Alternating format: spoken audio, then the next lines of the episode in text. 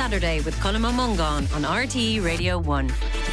Right, Fáilte Ash, the Rural Independent Group of TDs brought a motion before the Dáil calling the government to protect financial freedom by safeguarding the public's access to cash. It's a call that's been backed by Age Action Ireland who've raised concerns over the impact of electronic only transfers in cafes and ticketing and the like, the impact that has on older people who may not uh, have got up to speed on all the electronic means of paying for things. So, do we need laws to ensure that people can continue to use cash, or is it okay for some businesses to just simply refuse it, even if it affects people's ability to pay? We only have a brief time on this. Ivana Bacik, what are your thoughts?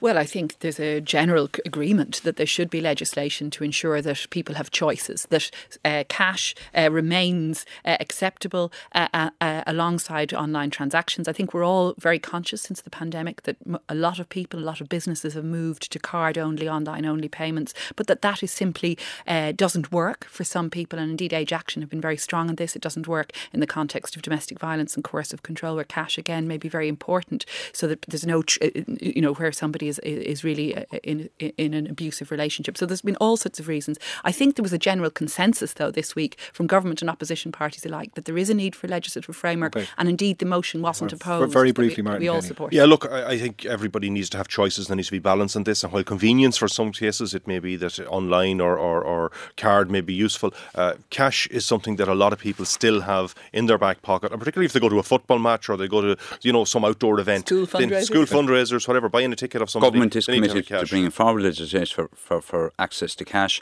And furthermore, there's a national payment strategy being looked at in terms of ensuring various organisations okay. will allow people to use cash. That'll be done. That'll be ready by early 2024. Okay, that's all we have time for today.